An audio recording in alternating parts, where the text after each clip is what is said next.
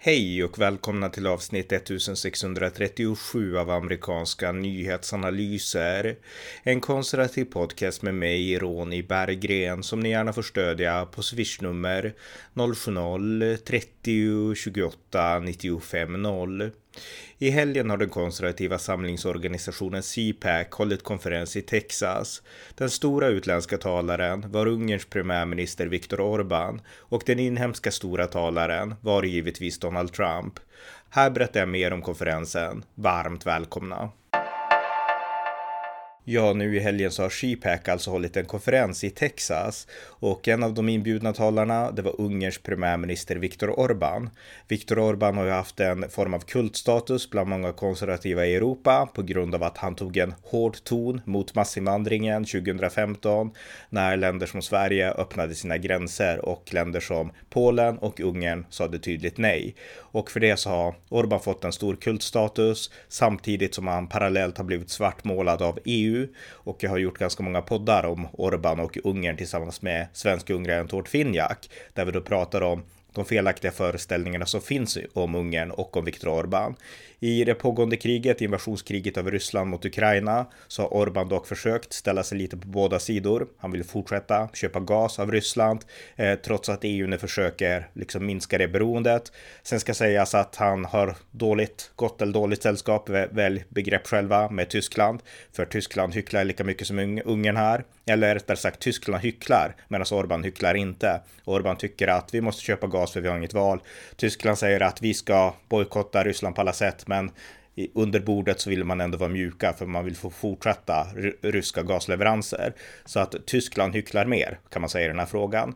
Eh, sen när det gäller själva kriget i Ukraina så har Orban också en inställning som jag inte alls delar, nämligen att det behövs fredsförhandlingar mellan Ryssland, Ukraina och väst där i smeten på något sätt. Och den synen delar inte jag. Eh, officiellt så delar väl Tyskland inte den synen heller, men mycket tyder på att Tyskland vill också på något sätt eh, trappa ner lite grann för att man har nu insett och vaknat upp för hur pass beroende man är och hur beroende man har gjort sig av eh, rysk gas. Jag menar, vi har ju de här ryska galningarna som Gerhard Schröder och liknande, men även Angela Merkel och eh, andra har verkligen grävt ner liksom rötterna i den ryska gasen, i de ryska gasledningarna. Och det är någonting som Olaf Scholz inte kan komma ifrån hur han än vill och försöker vrida och vända på saker och ting. Så att Tyskland är den stora hycklaren här.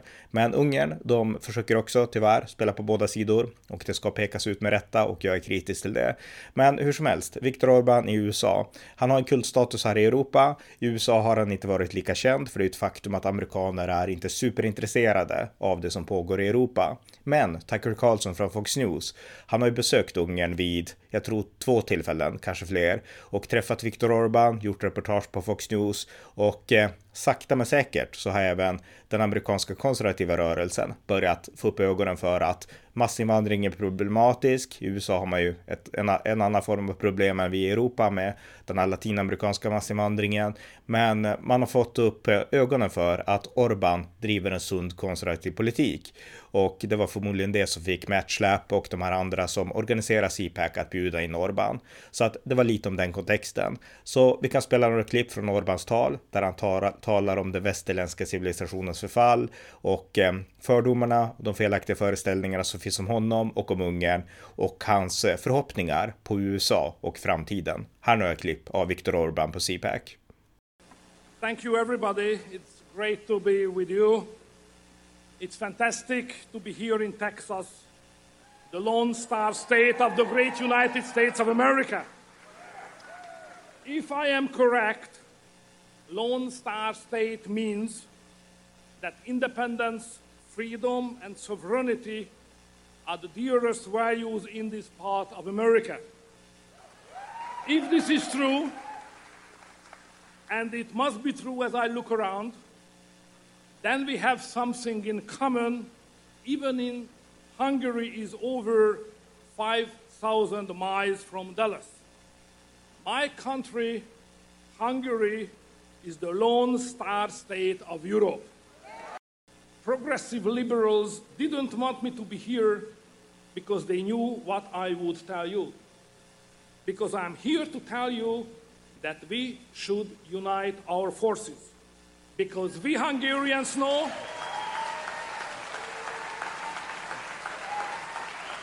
Because we Hungarians know how to defeat the enemies of freedom on the political battlefield. You have to stand by your country in good times and in bad times. Dear friends, I'm here to tell you we should share our experiences. I am here to tell you that our values, the nation, Christian roots, and family, can be successful in the political battlefield. Even nowadays, when political life is ruled by liberal hegemony. I am here to tell you how we made these values successful and mainstream in Hungary. Perhaps our story can help you keep America great. We believe that stopping illegal migration is necessary to protect our nation. We in Hungary decided to ask the people whether they want illegal migration or not. We held a referendum. Hungarian people decided they don't want migration, so they don't want to play by the rules of the progressives. They rejected the false claim that migrants cannot be stopped and forced us leaders to act. And we stopped illegal migration. We have actually built that wall, and it stopped illegal migration.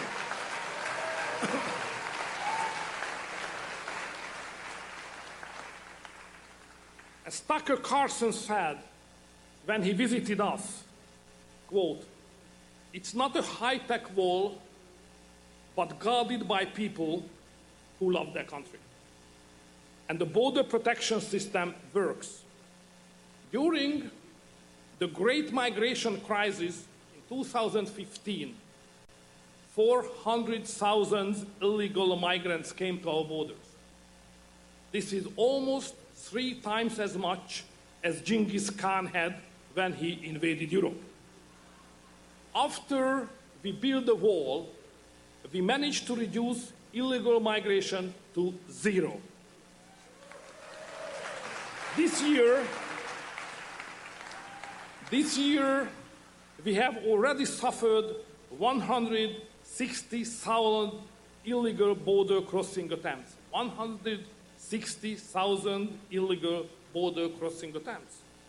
So, we at the Hungarian borders catch every illegal migrant and escort them back to the other side of the border. The rule is simple. The rule is simple. You can apply for asylum at our embassies. But if you try to come to Hungary illegally, you will never ever make it. Even though, even though we are under pressure not only from the south, but also from the eggheads of the European Union as well. Yes, this is the case, my friend. They want us to give up our zero migration policy because they also know that this is the decisive and final battle of the future. But the future is the most important thing we can give to our children and our grandchildren. So, in Hungary, we will never surrender. Ladies and gentlemen, finally, we need to talk about the war. The war. Ukraine is our neighbor. We are in full solidarity with them. The attack, the attack of Russia against Ukraine has forced close to 1 million refugees to Hungary so far. Currently, more than 10,000 refugees every day. The majority of these refugees ventures further into Europe, but 1 million people entering a country of 10 million is a lot. In my view, the globalist leader strategy escalates and prolongs war and decreases the chance of peace. Without American Russian talks, there will never be peace in Ukraine. More and more people will die and suffer, and our economies will come to the brink collapse. I cannot tell you what to do. It's your sovereign decision. I can, however, tell you one thing. Only strong leaders are able to make peace. We, we in the neighborhood of Ukraine, are desperately in need of strong leaders who are capable of negotiating a peace deal. May they, may they please help us. We need a strong America with a strong leader.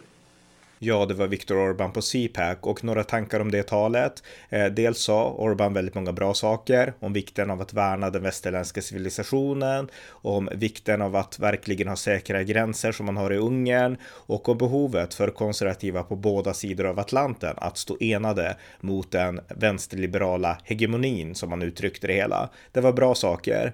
Gällande kriget så håller jag inte med honom. Orban tycker att det behövs fredsförhandlingar mellan Västukraina och Ryssland. Jag jag anser att eh, Ukraina bör besegra ryssarna. Och speciellt nu när det ser ut som att Ukraina verkligen har möjlighet att kunna driva det här kriget framgångsrikt, då ska de fortsätta göra det. Förhandlingar, det sker när man är svag och just nu är Ukraina starkt. Så att fredsförhandlingar är inte vägen framåt nu, utan vägen framåt är att driva ut Putin ur Europa. Och eh, det jag tycker är mest problematiskt med den här inställningen av Orbán, det är inte att han tycker så. Därför att som, som jag sa tidigare, Tyskland, de är, lika, de är hycklande i den här frågan, medan Orbán är åtminstone rak, han säger vad han tycker. Men problemet med Orbán när han kommer till USA och en konservativ rörelse i USA som är mottagliga för hans budskap, det blir att eh, de amerikanska konservativa som idag är mycket mer krigskritiska än man var för 10-15 år sedan och det är inte nödvändigtvis positivt utan det kan också leda till en isolationism som i sig skapar krig. Eh, och eh, risken finns att en sån här som Orban kan få inflytande på CPAC och eh, det skulle i sådana fall innebära att republikanerna blir ännu mer villiga att kanske förhandla med Putin, att inte ha en tuff linje och liknande. De rösterna finns redan inom den konservativa rörelsen i USA tyvärr. Och det här kan tyvärr göda det narrativet inom republikanerna och det är inte bra. Så att det är min stora kritik mot att Orban talade här på CPAC och eh, en av de här nackdelarna med Tucker Carlson som också har köpt in lite i det här narrativet om att ja, att väst provocerar och liknande och att eh, förhandlingar kanske behövs. Det är inte bra tycker jag. Och det är den stora svagheten med Orbans tal. Så att man får börja hantera Orban som, eller jag får börja hantera Orban som jag hanterar Donald Trump. Lyfta fram det som är bra med honom, hans syn på säkra gränser och liknande. Men också påpeka det som är mindre bra med honom, hans syn på kriget i Ukraina till exempel då. Så att så kommer jag att hantera Orban framöver. Men det var Viktor Orban på CPAC. Nu går vi vidare till nästa person. Och en annan person jag följde på CPAC var Rick Renell. Rick Renell var Donald Trumps Director of National Intelligence. Han var också ambassadör i Tyskland och specialsändebud till Kosovo och Serbien. Och eh, Rick Renell är en väldigt intelligent person som jag har följt under en längre tid. Jag är djupt imponerad av hans förmåga att förstå och analysera olika politiska problem. Och han talade på ett seminarium på CPAC där han då beskrev den uppblossade konflikt på Balkan mellan Kosovo och Serbien som Europa har ägnat alldeles för lite tid åt därför att vi fokuserar helt på Ukraina nu så att vi, vi tänker inte på det som nu händer på Balkan. Men Rick Renell han, han pratar om det och jag ska spela ett klipp om det han sa som jag tror kan vara intressant för oss här i Europa att ta till oss. Uh... let's just start there. Let's start with Kosovo. Let's start what's happening in the Balkans with Serbia.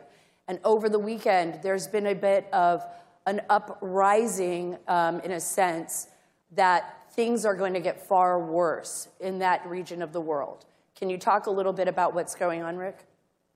Oh, where to begin? Um, first of all, I think we have to be very upfront and say that there is no U.S. leadership in the Balkans right now. And as we all know, when there is no U.S. leadership, situations suffer. I worked at the UN for eight years, and I can tell you, when there's no U.S. leadership at the UN, every situation suffers. Peacekeeping operations suffer. And so, what we're seeing right now in this conflict between Kosovo and Serbia, you know, I've seen some people who know nothing about the situation say, oh, this is Russia. Here we go again Russia, Russia, Russia. This is not about Russia. This is literally about the leader of Kosovo deciding that he is going to unilaterally make some decisions which is causing conflict. This is 100% the fault of Albin Kurti, who is the leader of Kosovo. And let me be very clear about this. Kosovo is a great ally of the United States. We have done much for the people of Kosovo. And I love the people of Kosovo, but they are not being served by this leader right now. And I will get a lot of hate for calling out Albin Kurti. But the reality is, we had a deal. And what this whole conflict is about right now mm-hmm. is license plates. License plates and identification cards. Yes. In Kosovo, which and, now the Serbians are very upset about right now. We're seeing. Look, like, let me go a little bit you know, deep and boring here for a second. But in 2011, we worked out a deal. There was a deal that the EU put, and they said if Serbian cars go into Kosovo, you put a little sticker on the car. If Kosovo cars go into Serbia, you put a little sticker. Everything was fine. That was a five year deal. In 2016, they redid that deal, right? There was um, a, a idea. Actually, the stickers came in 2016, but in 2011, they had a deal where they recognized each other's license plates. And now what we have is Albin Kurti jumping out and saying, I no longer will recognize any license plates that come from Serbia into Kosovo. This is the same conflict we saw a couple of months ago. Right. And a, a couple of months ago, it was again Albin Kurti's fault because what happened is he decided to say if you bring prescription drugs from Serbia into Kosovo from a Serbian doctor, written from a Serbian doctor, he will no longer recognize the Serbian doctor's orders, and so therefore he classifies this as contraband. Look, this is getting really into the details, but we worked out a solution in the Trump administration. And I think it's important, yes. And I think it's important that we explain to the audience and to the American people why this is important because what we saw in the past in that region of the world was horrific. Yeah, right. Uh, and I course. mean those those feelings have not dissipated. Well, and they should dissipate, to be honest. I know it was horrible, and it was you know more than 20 years ago, but it was my job in working through these solutions is to tell people, look, it's it's up to you. You can fight the wars of the past, and your kids are not going to have jobs and they're all going to leave and go to Hungary and Poland and other places. But if you'd like to look to the future and solve some of these issues and do economic development, we got to give President Trump credit here because what President Trump said is, you know, you got the Europeans and all these people that have been concentrating on political issues for 20 plus years, and let's go in and do economic development. We did four economic development agreements. The people of the Balkans, the governments in the Balkans were very excited. Now, what we have is they're fighting over license plates and who can drive across the border. And the reality is, is that if the Biden administration would step up and stop letting the Europeans try to come up with a solution, the European solution is we're going to have a meeting in Brussels on the 18th of August. Oh, really? That, so there's no solution that they've put forward. We're just going to meet in, the, in Brussels and try to work out a solution. This is a disaster. We've seen for 20 years the Europeans cannot uh, do what's right in the Balkans by, by pushing the parties, and that's what you got to do. You got to push both sides. Det var alltså Donald Trumps tidigare Director of National Intelligence, Rick Grenell, som kritiserade Kosovos premiärminister Albin Kurti för, för den konflikt som nu blossar upp på Balkan och som också kritiserade EU för att vara i princip handlingsförlamade när det gäller att hantera sådana saker. Och eh, Grenell menade att det är bara ett starkt amerikanskt ledarskap som kan styra upp konflikten när de väl börjar blossa upp. Eh, och jag rekommenderar att se talet i dess helhet, det finns på YouTube. Eh, nästa person då som jag ska prata om, det är såklart då Donald Trump. Ja, CPAC-konferensens stora och största talare, det var såklart Donald Trump. Och inför Donald Trumps tal som han höll igår i lördags på kvällen där så hade CPAC anordnat en klassisk opinionsundersökning som man alltid håller, en straw poll, en anonym undersökning bland de församlade i publiken om vem de anser ska bli republikanernas presidentkandidat. Och Trump fick 69 procent av rösterna där och det är 10 procent mer än han fick på CPAC som hölls i Orlando, Florida nu i februari. Så att eh, en stor ökning för Donald Trump. Tvåan, det var eh, Floridas guvernör Ron DeSantis som fick 24 procent och eh, sen så tror jag trean var Ted Cruz på typ 2 procent. Så att ett stort klapp mellan, dels mellan Donald Trump och tvåan Ron DeSantis och sen mellan Ron DeSantis och alla andra typ. Men eh, det här visar verkligen att eh, partiet, det republikanska partiet, är fortfarande Donald Trumps parti. Skulle Ron DeSantis ställa upp mot Donald Trump så skulle med största sannolikhet Ron DeSantis inte vinna. Och eh, Ron DeSantis han verkar nu ta ett steg bakåt. Han säger inte om han ska stödja Trump eller inte. Men eh, eh, Trumps aktie stiger i det republikanska partiet. Och nu tyder ju också allt mer på att Donald Trump kommer att ställa upp, kandidera som president igen. Och somliga eh, förväntade sig att han kanske skulle pålysa det, till och med på det här talet på CPAC. Det gjorde han inte, men han eh, han flörtade ännu mer än han brukar göra med den här tanken så att det är nog bara en tidsfråga innan Trump pålyser. Men här några klipp från Trumps tal då igår på CPAC. Now I, I just come in, sir, you won the straw poll. I said, I better damn win that straw poll. But now I'm uh, done by McLaughlin. You know, the McLaughlin brothers are fantastic pollsters, so it's an honor. And uh, I guess we had 69% and uh, 99% approval. Why couldn't I get 100? Why? 99. Wow. When was the last time somebody had a 99% approval? That's pretty good. Thank you, everybody. You're the people that voted. And a very special thanks for the amazing support from so many conservative Hispanic Americans in the Americano media straw poll. I got 81%. Is that nice? 81. With a second place finisher, I don't even know who it is. Second place finisher was at 16%. That's pretty good. So I want to thank you very much. The Hispanic people are incredible. So as we gather tonight, our country is being destroyed more from the inside than out. America is on the edge of an abyss, and our movement is the only force on earth that can save it. This movement right here. What we do in the next few months and the next few years will determine whether American civilization will collapse or fail, or whether it will triumph and thrive, frankly, like never before. This is no time for complacency. We cannot be complacent. We have to take this chance to shatter the corrupt Washington establishment once and for all. We have to run aggressive, unrelenting, and boldly populist campaigns. Populist, we want to be populist. We want to love our country. That's what we want. And we have to throw off the shackles of globalism and reassert two very important words. You know what the words are? America first. It's a very simple thing. We have to put our country first. We had that done and we were doing great. If we do this, then not only will we fire Joe Biden, Chuck Schumer, crazy Nancy Pelosi, the border was the best and safest in U.S. recorded history. They've turned it into a nightmare so quickly. The election was rigged and stolen, and now our country is being systematically destroyed.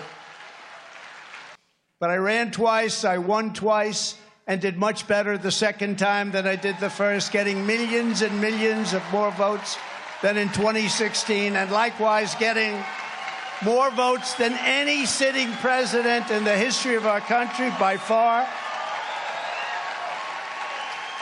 And now we may have to do it again. We may have to do it again. But first, we have to win, and earth shattering victory in 2022. We have to do it. Coming up in November. So, to win in this November, this election needs to be a national referendum on the horrendous catastrophes the radical Democrats have inflicted on our country. The Republican Party needs to campaign on a clear pledge that if they are given power, They're going to fight with everything they have to shut down the border, stop the crime wave, beat inflation, and hold the Biden administration accountable. They have to hold it accountable. Ja, det var några klipp från Donald Trumps tal på CPAC och eh, Trump ältade ju valfuskteorierna igen och jag är mycket kritisk till att han gör det. Jag tycker att det är synd. Jag önskar att Trump hade sagt att eh, det var då, nu blickar vi framåt och går vidare. Men Trump gör inte det utan han vill älta 6 januari-kommittén, han vill älta valfuskkonspirationerna som jag ju har debunkat ganska ingående. Jag skrev en artikel i januari 2021, eh, Sagan om kraken, Trumps valfuskteorier debunkade. Den finns att läsa på min blogg, roni.se för den som är intresserad. Men Trump fortsätter att älta det här och jag tycker att eh, det är problematiskt därför att det kommer att innebära att Trump, om han blir president igen, så kommer han att införa nya regler och liknande och somliga av dem kommer säkert att vara bra. Det är inte så att republikanerna inte har pratat om ett säkrare valsystem långt innan Trump och det här. Eh, så att somliga av de sakerna kommer säkert att vara bra, men det finns också en risk att Trump-falangen går för långt och eh, bygger något slags system där det ger republikanerna möjlighet att fuska i tron att de ska avslöja fusk. Eh, det är en fara farhåga jag ser och eh, jag är bekymrad över det, bör sägas. Så att min inställning till Donald Trump är på grund av att han fortsätter älta de här sakerna att i primärval, om han nu utmanas av någon, det är inte säkert, men i primärval så kommer jag förmodligen stödja en annan republikansk kandidat än Donald Trump. Men med det sagt så råder det ingen tvekan om att Donald Trumps politik, de saker han gör när han analyserar världen, när han analyserar tillståndet i USA, det är betydligt sundare än allt som Demokraterna har att erbjuda. Och eh, jag tror att, eh, eller republikansk politik behövs, men jag tror också att eh, Eh, den breda amerikanska allmänheten allt mer inser det och eh, när man inser det så kommer man också i högre utsträckning att rösta på Donald Trump. För när det kommer till kritan så är amerikaner inte teoretiker. De röstar praktiskt. De röstar på de politiker som de anser bäst gynnar dem på riktigt i deras vardagsliv. Och eh, det är ingen tvekan nu om att det är den republikanska politiken. Det är inte demokraternas politik med lockdown, inflation och liknande, utan det är republikanernas politik och republikanernas budbärare kommer kommer sannolikt att bli Donald Trump. Vi får se om han liksom pålyser eh, före eller efter mellanårsvalet i november. Eh, han, det var ju en liten teaser, han teasade om att kandidera då, men, men det vart inte tydligt så att vi får se om han pålyser före eller efter eh, mellanårsvalet. Men allt tyder nu med största sannolikhet på att Donald Trump kommer att kandidera igen och allt tyder faktiskt också på att gör han det så kommer han att bli republikanernas kandidat. Så att eh, det ska bli spännande att följa fortsättningen. Men det här var lite kort mina tankar om Donald Trumps tal och eh, min korta sammanfattning av de tal jag såg på CPAC. Jag har inte sett alla tal utan jag såg bara de jag tyckte var mest intressanta med de mest profilerade talarna. Så att det här var mitt take på CPEC Texas i eh, augusti 2022. Ni har lyssnat till amerikanska nyhetsanalyser, en konservativ podcast om amerikansk politik som kan stödjas på swishnummer 070-30 28 95 0 eller via hemsidan usapool.blogspot.com på Paypal, Patreon eller bankkonto. Jag vill även mana er att fortsätta stödja valfria hjälporganisationer för Ukraina. Vi har Ukrainas mod att tacka för att Putin kört fast i leran. Så fortsätt fortsätt stödja Ukraina. Tack för att ni har lyssnat.